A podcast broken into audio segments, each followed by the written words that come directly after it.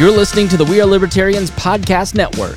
Find all of our shows at WeareLibertarians.com. Welcome to the Chris Spangle Show. My name is Chris Spangle. Thank you so much for joining me here on the program. And uh, this is a topic that I think is really, really uh, paradigm shifting for a lot of people because even for libertarians, I think a lot of times we as libertarians think oh gosh, you know, we just need a government, we need to get the government out of everything. Or maybe you're a Republican and you go, oh, we need a business to fix this social ill.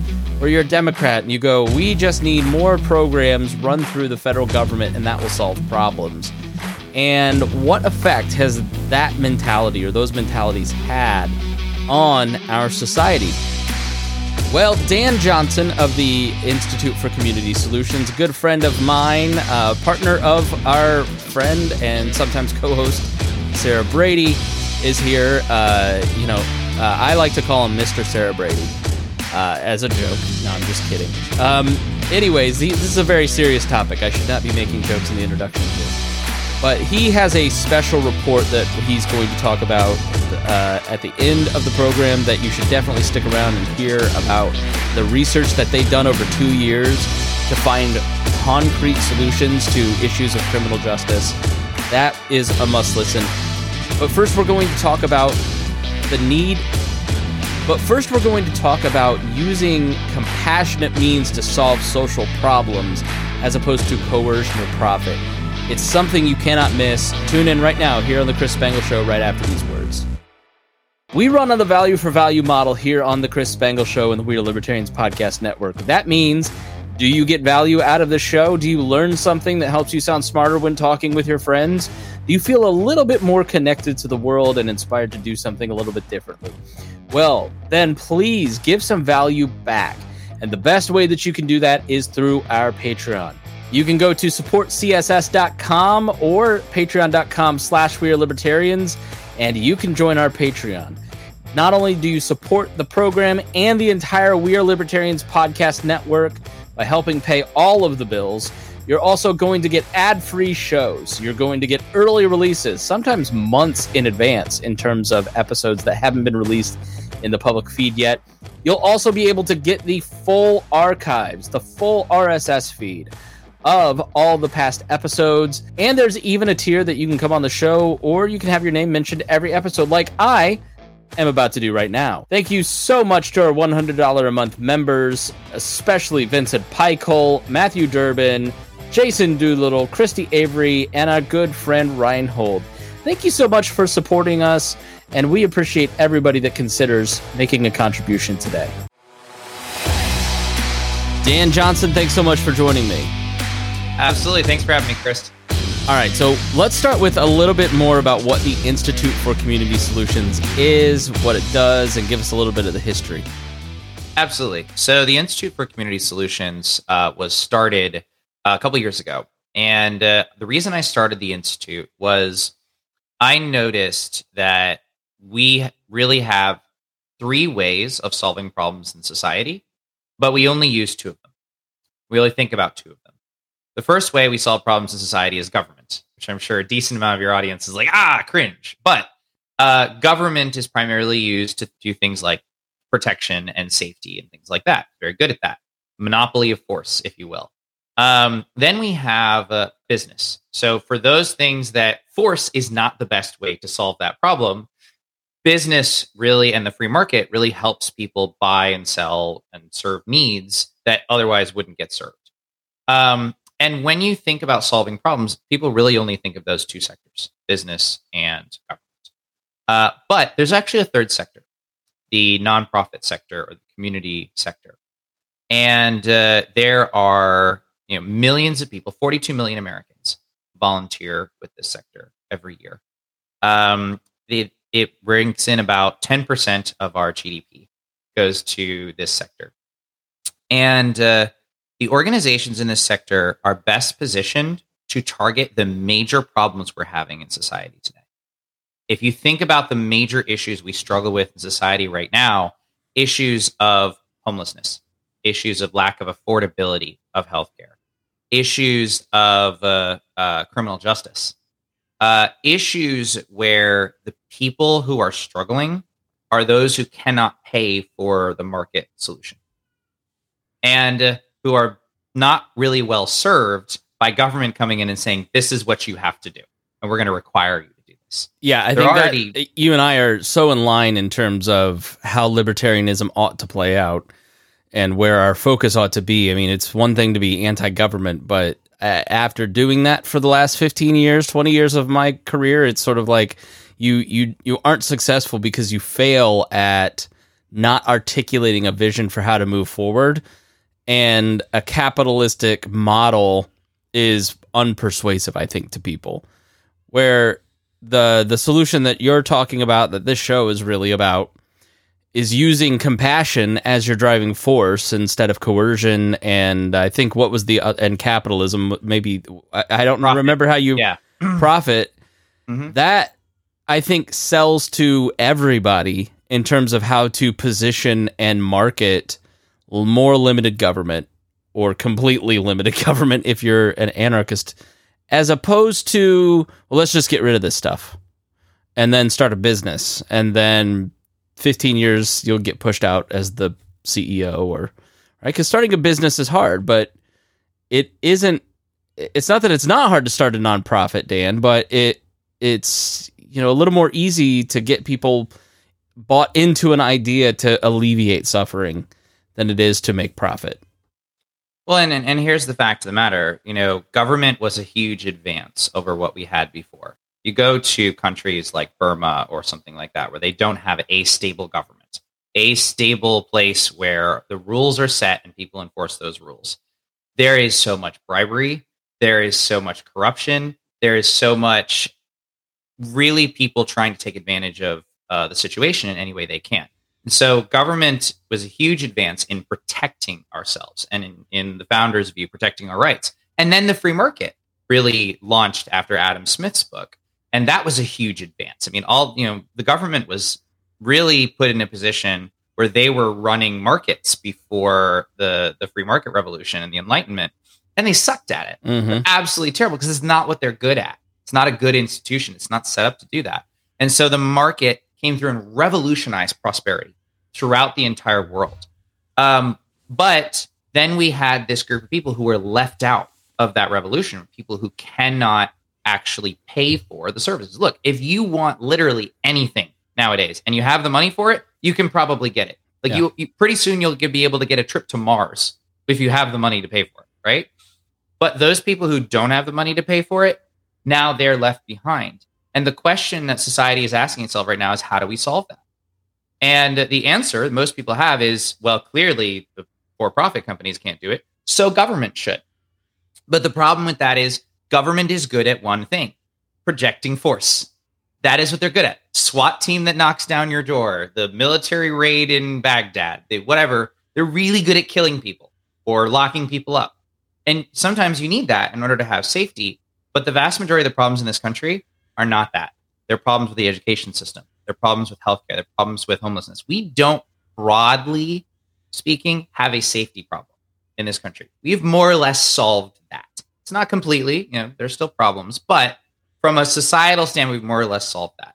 What we haven't solved are all these issues where we need to use compassion to reach people, to hear uh, hear them where they're at, to see them where they're at, to understand their situation, and then to help them get out of it, even if they don't have the money to pay us for that. That's where we're at as a society. Would, would it would it be fair to say that we have a an income redistribution problem in that when you look at government solutions, especially on the left, that's where they seem to want to go. And then the right seems to want to protect themselves from having to redistribute that income by force.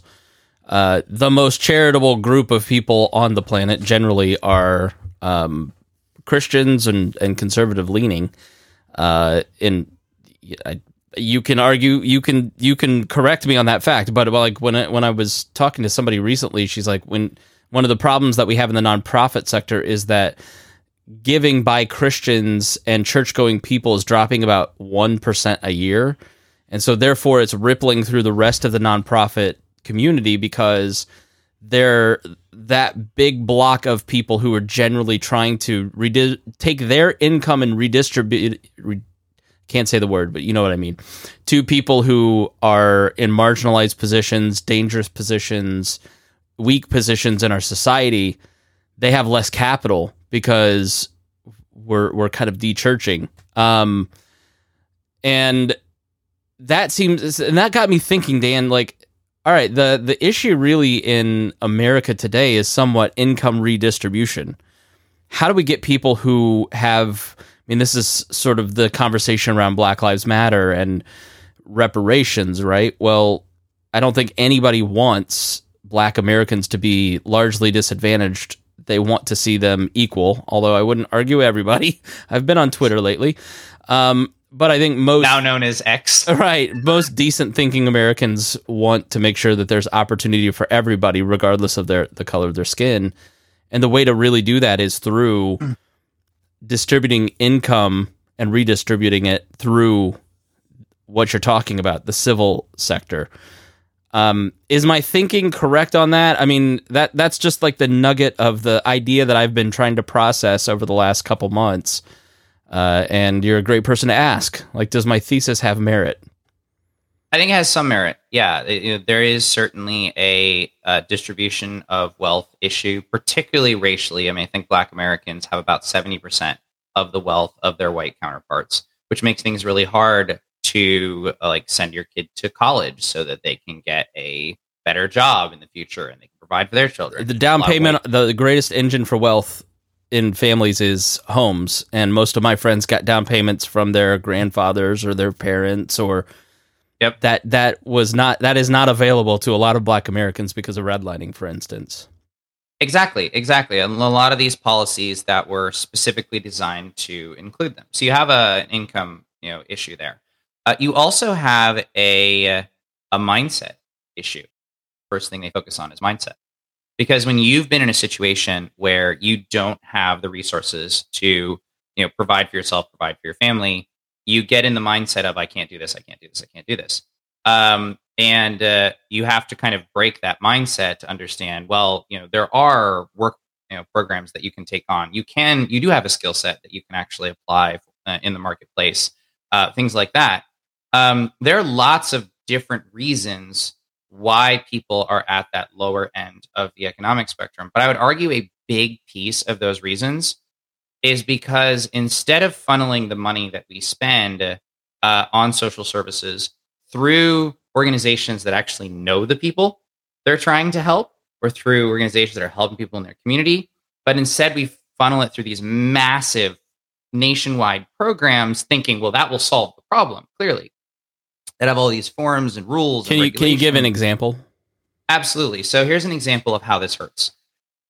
A domestic violence shelter in Arizona and I were having a discussion about uh, five years ago or so. I was talking to the executive director, and uh, they were about seventy percent federally funded through Department of Justice Violence Against Women Act grants. And uh, when I opened the interview, the first thing he said was nonprofits should stop relying on state and federal funding. And I was like, wow, okay. Uh, what more do you have to say on this? I wasn't Go on. right. right. And he said, because it has strings attached to it that are used to try to prevent like fraud. But that if you're in the bureaucrat, you're a bureaucrat in Washington, it makes perfect sense. And for a shelter, it doesn't. And one of those strings with all their funding, for example, was you could not spend any of that money on pets you had to spend it on the women. And that makes perfect sense if you don't know much about this space. You don't know much about the women they're trying to help. But the fact is, in domestic violence situations, 50% of women will not leave their partner because they can't take their pet with them. They're not going to leave their pet with the same abusive asshole who uh, they are trying to escape from. And so this shelter was having women turn down their services over and over again because they couldn't spend this money to help the individuals that they believe needed you know, the help. And uh, they eventually were able to get a different type of funding and uh, they were able to build a little dog shelter. Uh, and now they can have you know, two times as many women at their shelter because they can actually bring their pets with them. That's oh. one example of look, it's trying to prevent fraud from a, a na- national level. You don't want people to spend the money on things they're not supposed to be. But because the government doesn't know the community and doesn't know the people they're trying to serve, the restriction on that money caused a ton of problems, is actually hurting people in the end instead of helping them. And so I think that what the, the left and the right can agree on is we should spend some money on social programs. Now, I know there's some anarchists out there like, no, no, we shouldn't even help people. But I think the left and right can agree we should be sending some of our money to the organizations and to the people who are helping others and who are most in need of help.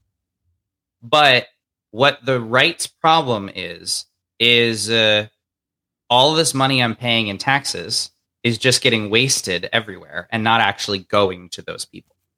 And what the left's problem is, is they don't really have effective programs to offer because they keep using the organization that is designed for protecting people to help people. Right. And they're two very different mindsets. You really like you really can't put a cop on the street with the mindset of primarily going out and helping people and with the mindset of primarily protecting people.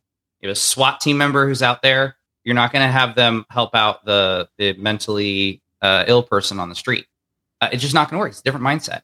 And so uh, I think what they can both agree on, if we can do it as a side, if we can understand that there is a way to solve these problems that is not using coercion and force at the, the tip of it, because it's not even effective, regardless of what you think about the coercion and force. At the end of the day, you're, it's not effective to help people change if you're forcing them to change. You're requiring them to change in the way you want them to change. So, so let me ask you, Mr. Hayek, if you, eh, if you're going to advocate for so, social safety net programs, um, which ones would you keep? What would that look like? You know how, and isn't that inherently forced when you're redistributing income? So the mindset that I adopt is each institution has a purpose. The institution of government, their purpose is force and protection.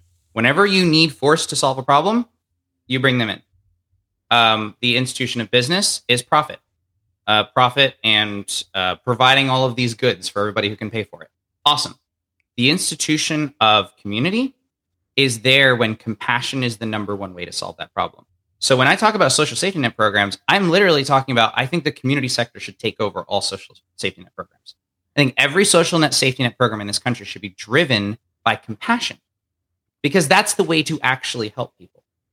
Is you know, there's an organization that that uh, we're highlighting in our upcoming event, um, the Restorative Justice Mediation Program, uh, and uh, they're a unique organization. They're completely 100% uh, community funded, uh, so they receive no government funding whatsoever, and uh, they take youth who have been charged with a crime and sit them down with the person they hurt so that they can understand the impact that they made.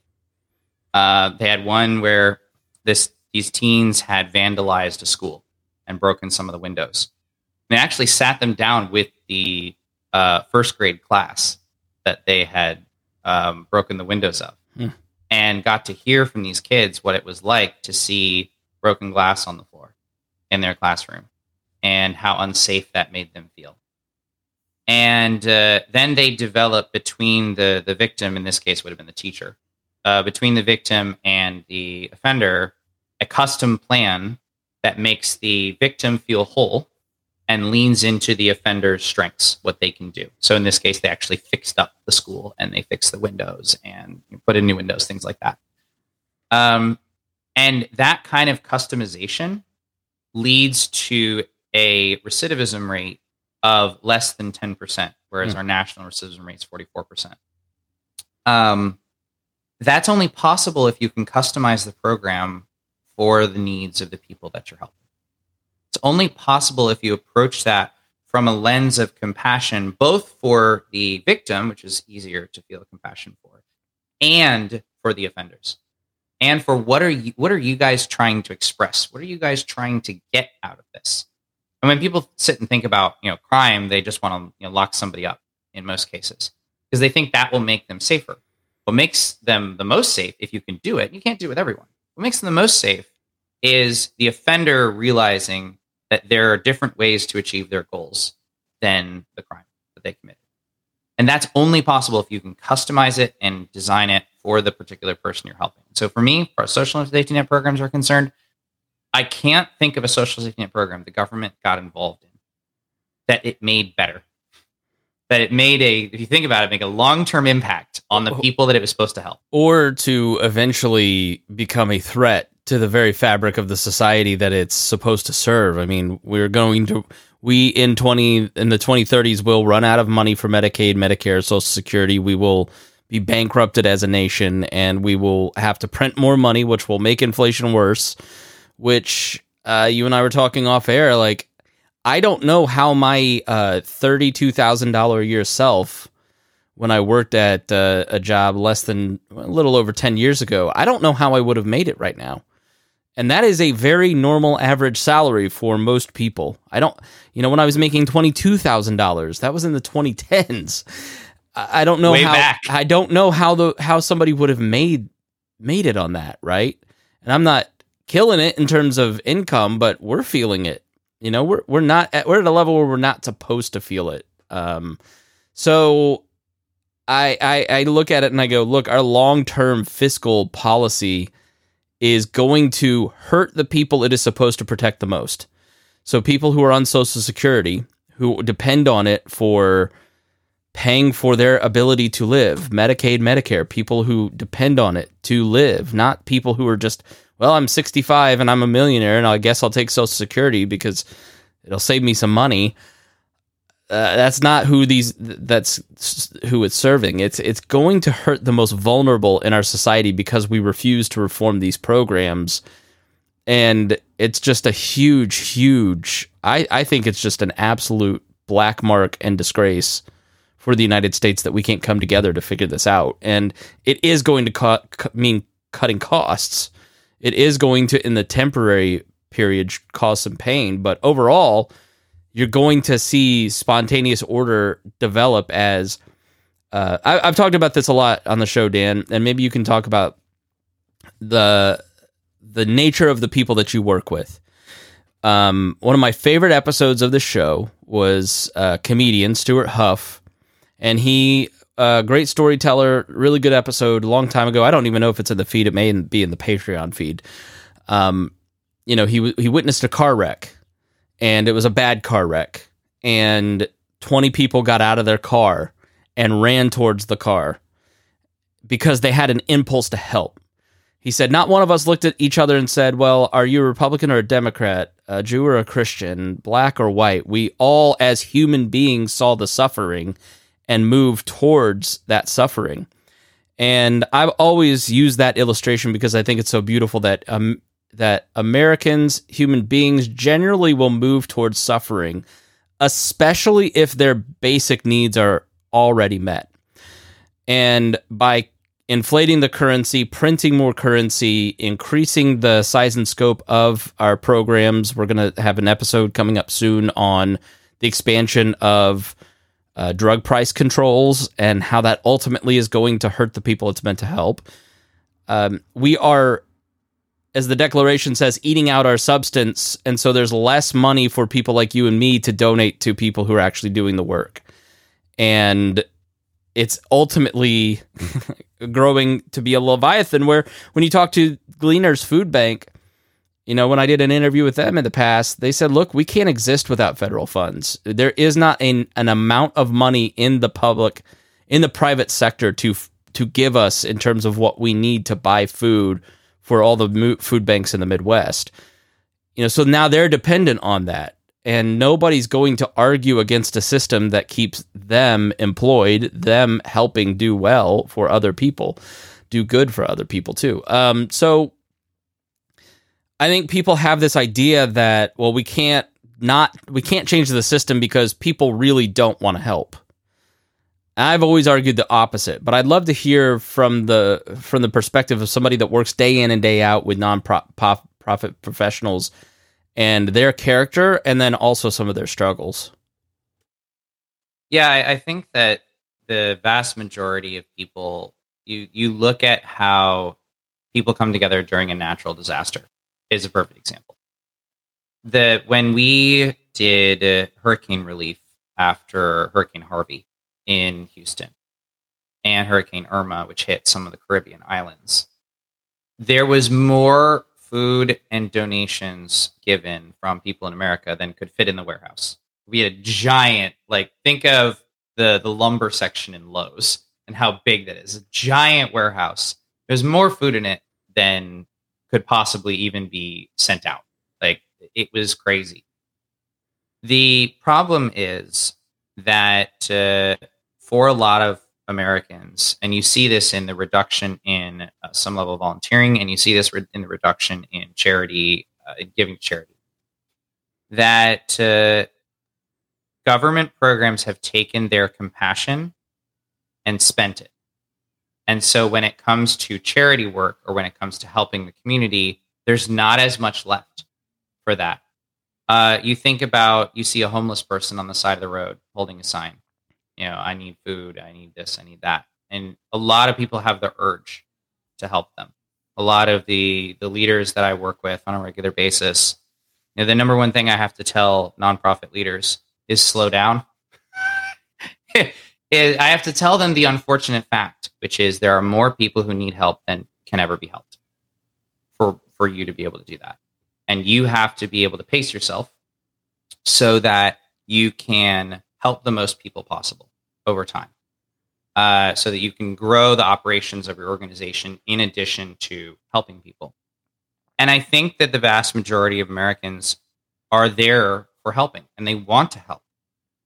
The problem is that uh, by operating through every time there's a problem, we need a new government program to solve it. You're using the institution that can't do it and can't do it well. And you're and when you put in a government program, it's really hard to get rid of because it crowds out the market and all of the nonprofits who were helping in that space now don't have the money to help because it's all going to this federal program and none of the grantors are willing to give the money because well these other places don't have this federal program. And at the end of the day when when we did uh, the johnson administration did something really interesting with their work study or their work study programs. So you would or i guess not work study it's workforce development. So they would take people who didn't have jobs and give them training and skills and connect them with employers and get them jobs. The johnson administration did something really interesting which is they hired a bunch of professors to evaluate the effectiveness of this workforce development program. And the effectiveness was so terrible that the professors were not allowed to publish their studies publicly. They had to be released later after the Johnson administration was done. That sounds familiar. and you talk to people who run nonprofits, people who run charities, and they'll tell you up and down the the perils of getting funding from people who don't really care what you're doing and don't really care how effective it is. They're just giving you funding because they have that funding to give away. And uh, how many restrictions they put on that funding to try to prevent fraud, but they don't actually know what they're talking about. They don't know what they're looking at. Like we just, um, I was just seeing a, a government grant recently that was for food organizations and asked them, how many people do you serve per um, in the year? Well, that's a really bad way to measure impact for a food organization because they don't always know how many people they serve, but they do know how many meals they gave out. And so they have that idea, but then you have to like do this complicated uh, turning it into people serve so that you look like you're doing what the government wants you to do. And uh, that process, you know, I'm sure Gleaners Food Bank, if they were not scared to bite the hand, talk about the hand that fed them, uh, I'm sure they would describe some of the challenges. You know, the most recent COVID funding, um, essentially, I won't say it won't go to serve white people, but it is much more difficult to get it to serve white people, even in communities where there are only white people. And while I'm totally fine with, you know, having priorities for your funding to go to these underserved communities, saying, hey, if you're not one of these underserved communities, you can't get this funding is really damaging. It's so just to interrupt you um, again, but so Rupert out of Rupert's kids, a uh, good friend of mine, Rupert from Survivor keeps butt dialing me. Uh, and so he has a charity that serves. It's a, it's a great program. So basically, he takes youth, um, somewhere between 15 to 25, but he's elastic in terms of who he's helping. So Rupert's kids sometimes can be 40 year olds who are, have nowhere else to go and they're getting out of the system. And he's trying to break that recidivism cycle by giving them a place at the warehouse where they can crash, have an address for the parole, have address, you know, have support, all of those good things that people often don't when they have when they get out. He gives them a job, teaching them hard skills, uh, manual labor, construction, uh, and takes properties that were off that were on off the tax rolls, abandoned houses, buildings, whatever, and rehabs them for the city of Shelbyville. And so it's a win, win, win, win for everybody, yeah. right?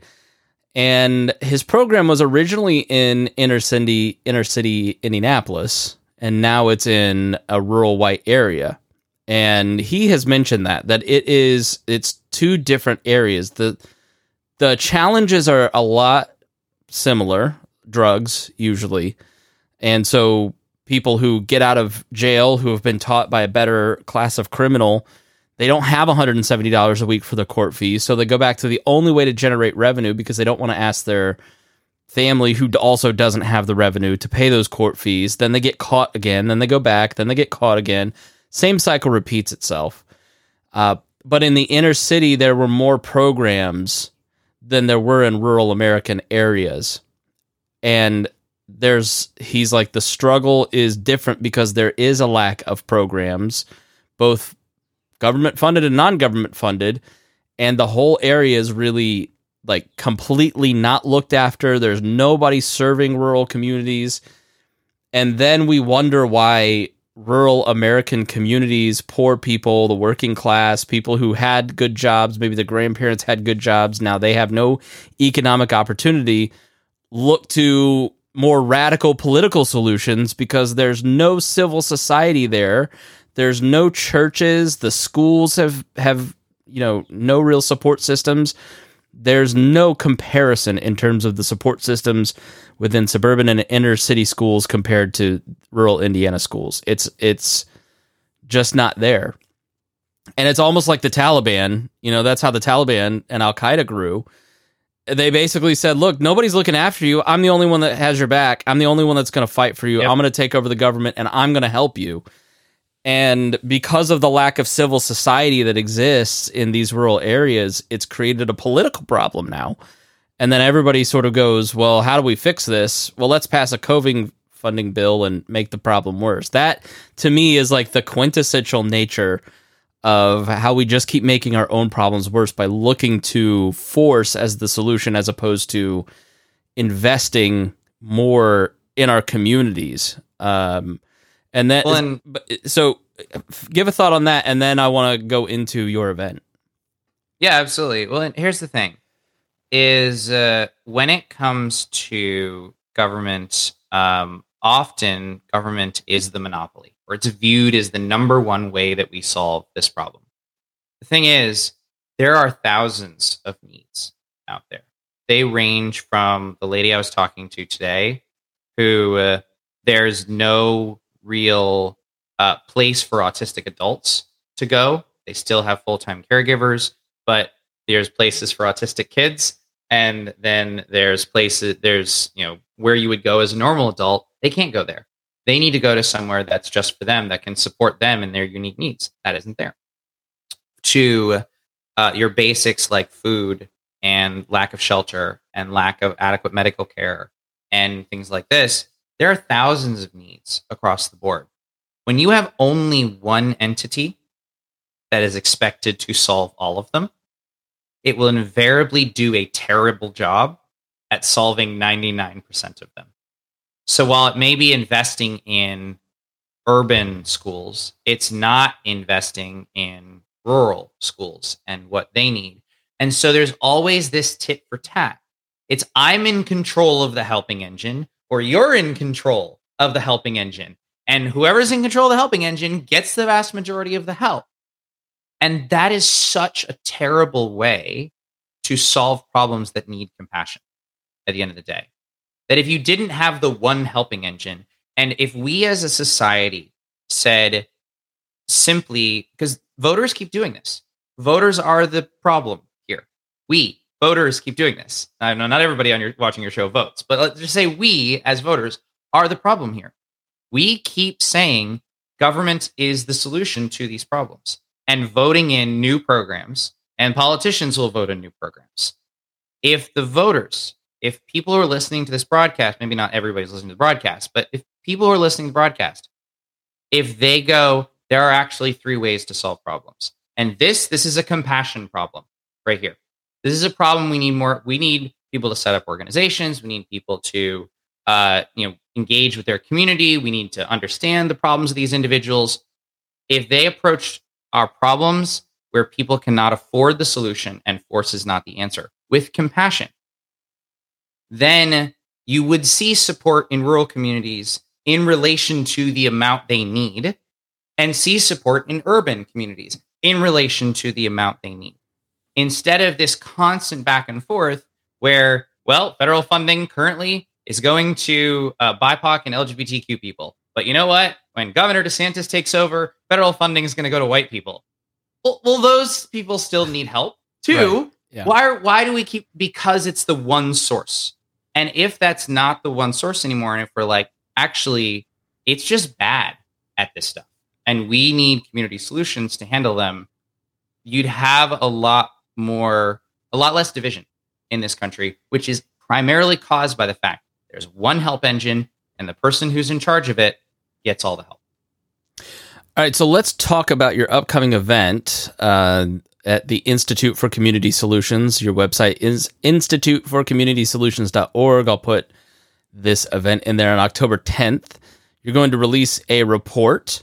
Tell us a little bit about the report and the work that you've been uh, working on. I that if I were a better writer, I would have thought uh, I would not have used the same word twice, but I'm not. So tell well, us. You know, the, the, the writer's strike just ended, yeah, right. So exactly. I know they haven't come back yet. So tell us about uh, the com- Community Solutions to Justice event. Absolutely. So when we started the Institute for Community Solutions, what we realized was the reason that the vast majority of leaders in our country today and the vast majority of Americans who genuinely want to help don't think about utilizing community organizations is they don't know what they do and they don't know where they are and they don't know what their impact is.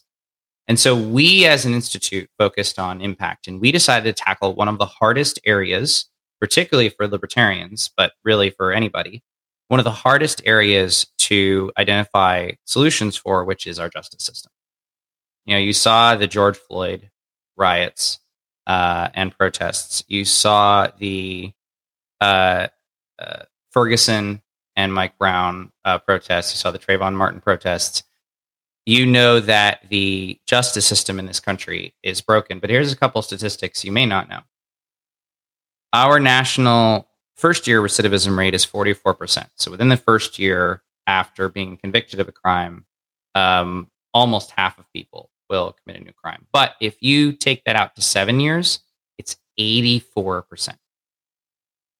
So if you think about the justice system supposed to be something that protects you and supposed to be something that makes our communities safer. And yet it continually runs people through what I've heard called criminal university and makes them harder and harder criminals. I don't know a single pitch that I would listen to where somebody said, "Yeah, our effectiveness rate is uh, 16% over the long haul." Right. Okay. and it's going to cost you four times the amount that it would if it were done somewhere else.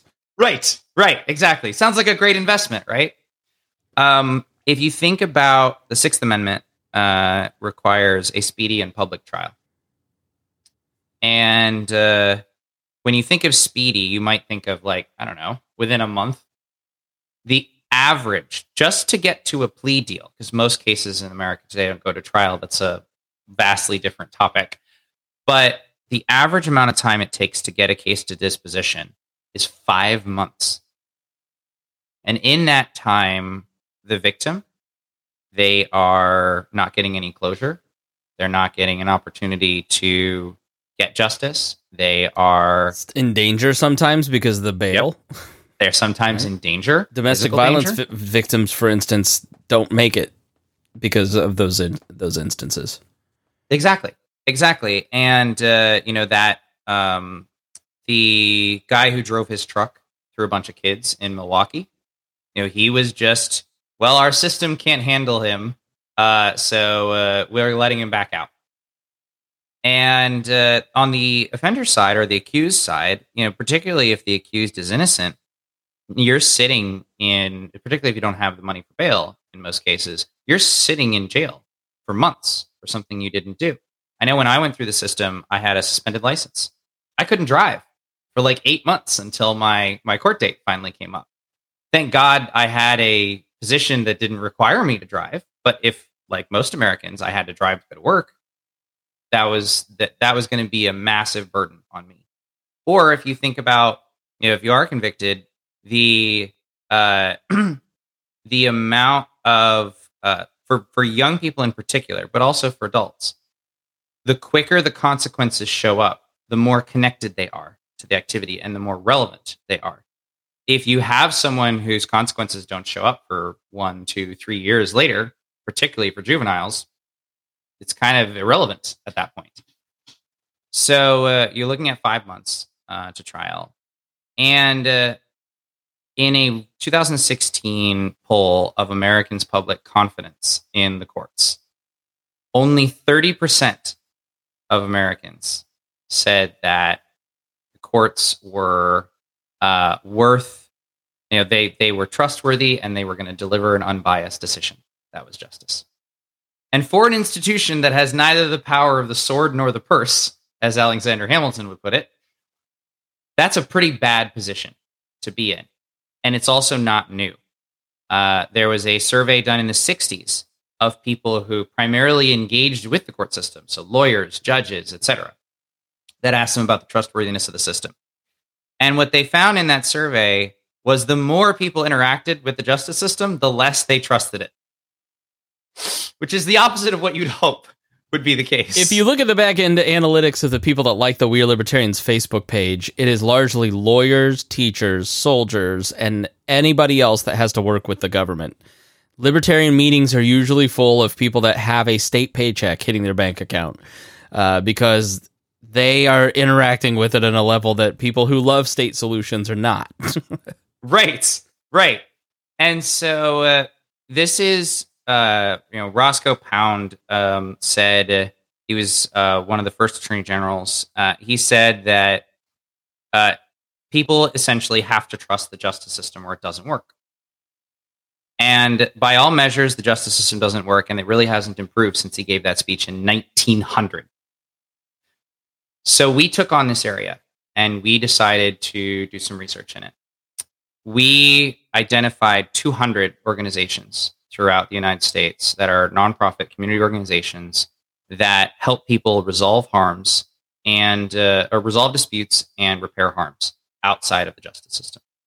And we looked at the data for these organizations. And at this event on October 10th, we're going to introduce the world to community justice and uh, the impact that community justice can have on your community on our justice system as a whole. Now, community justice won't solve everything. Uh, it has its limitations.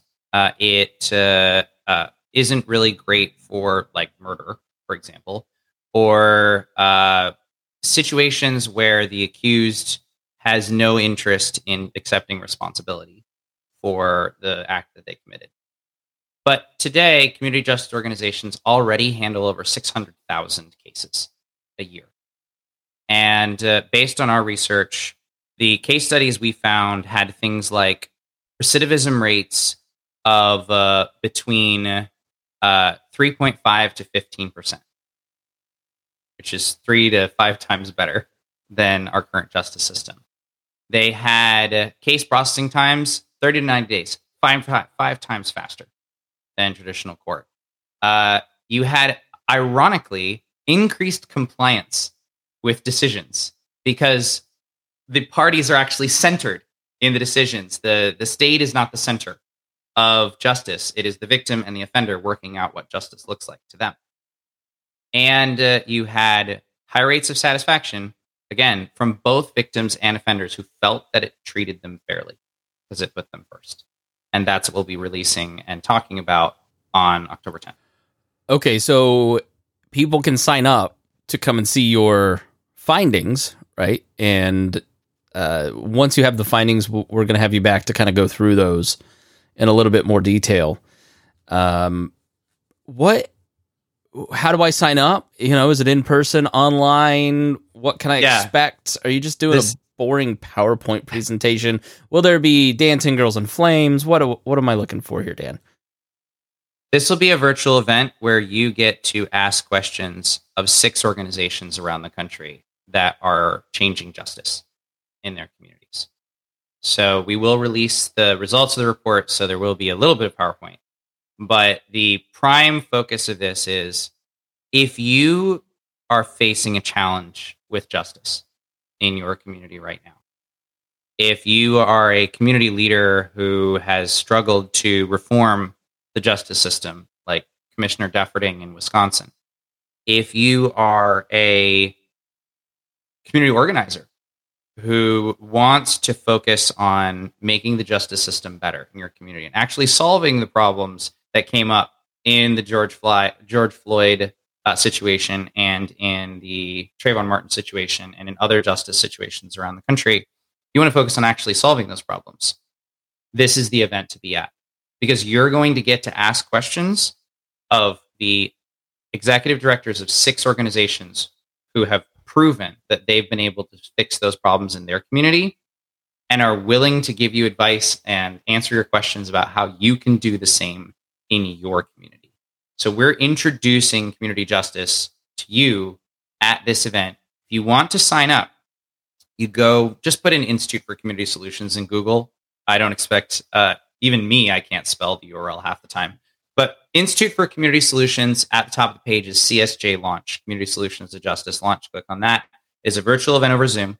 It'll be October 10th from 10 p.m. or from 7 p.m. to 8:30 p.m. And uh, literally register on Zoom, and you'll be able to get into the event, talk to these leaders, and you'll be first to see the report. The report has uh, we've done two things with the report we identify the solutions that work. So we separated out probably half of the solutions that don't work, that don't have any statistical evidence that backs them up. And we've included solutions that both have the academic research that backs them up, that they're effective, and uh, case study organizations that show how they're effective in another community. Uh, we've broken that all out into the report, which you'll get early access to if you attend the event. All right, Dan. Uh, thanks so much for coming on. This has been a great conversation. Everybody, check out the event. I will be there. Uh, is there a replay if people can't make it at that specific time? Is there will it be recorded and posted to YouTube or? We'll yeah, we'll record clips uh, and get it out there. I highly encourage people to attend the event so they can get their questions answered because that's the only time we'll be doing that. But we'll be posting clips of the event on YouTube, and of course, the report will be released uh, as well later if you can't make it okay. on the 10th. All right, very good. Uh, Dan, thanks so much. We appreciate your time. Thank you very much, Chris. All right, thank you so much for listening to uh, this program. If you got something out of it, please share it with your friends, share it on social media, and make sure you subscribe to YouTube and on your uh, Apple Podcast app or Spotify Podcast app. Thanks so much for joining us here on The Chris Spangle Show. This podcast was produced and edited by Chris Spangle and Leaders and Legends LLC. If you're interested in starting a podcast or taking yours to the next level, please contact us at leadersandlegends.net.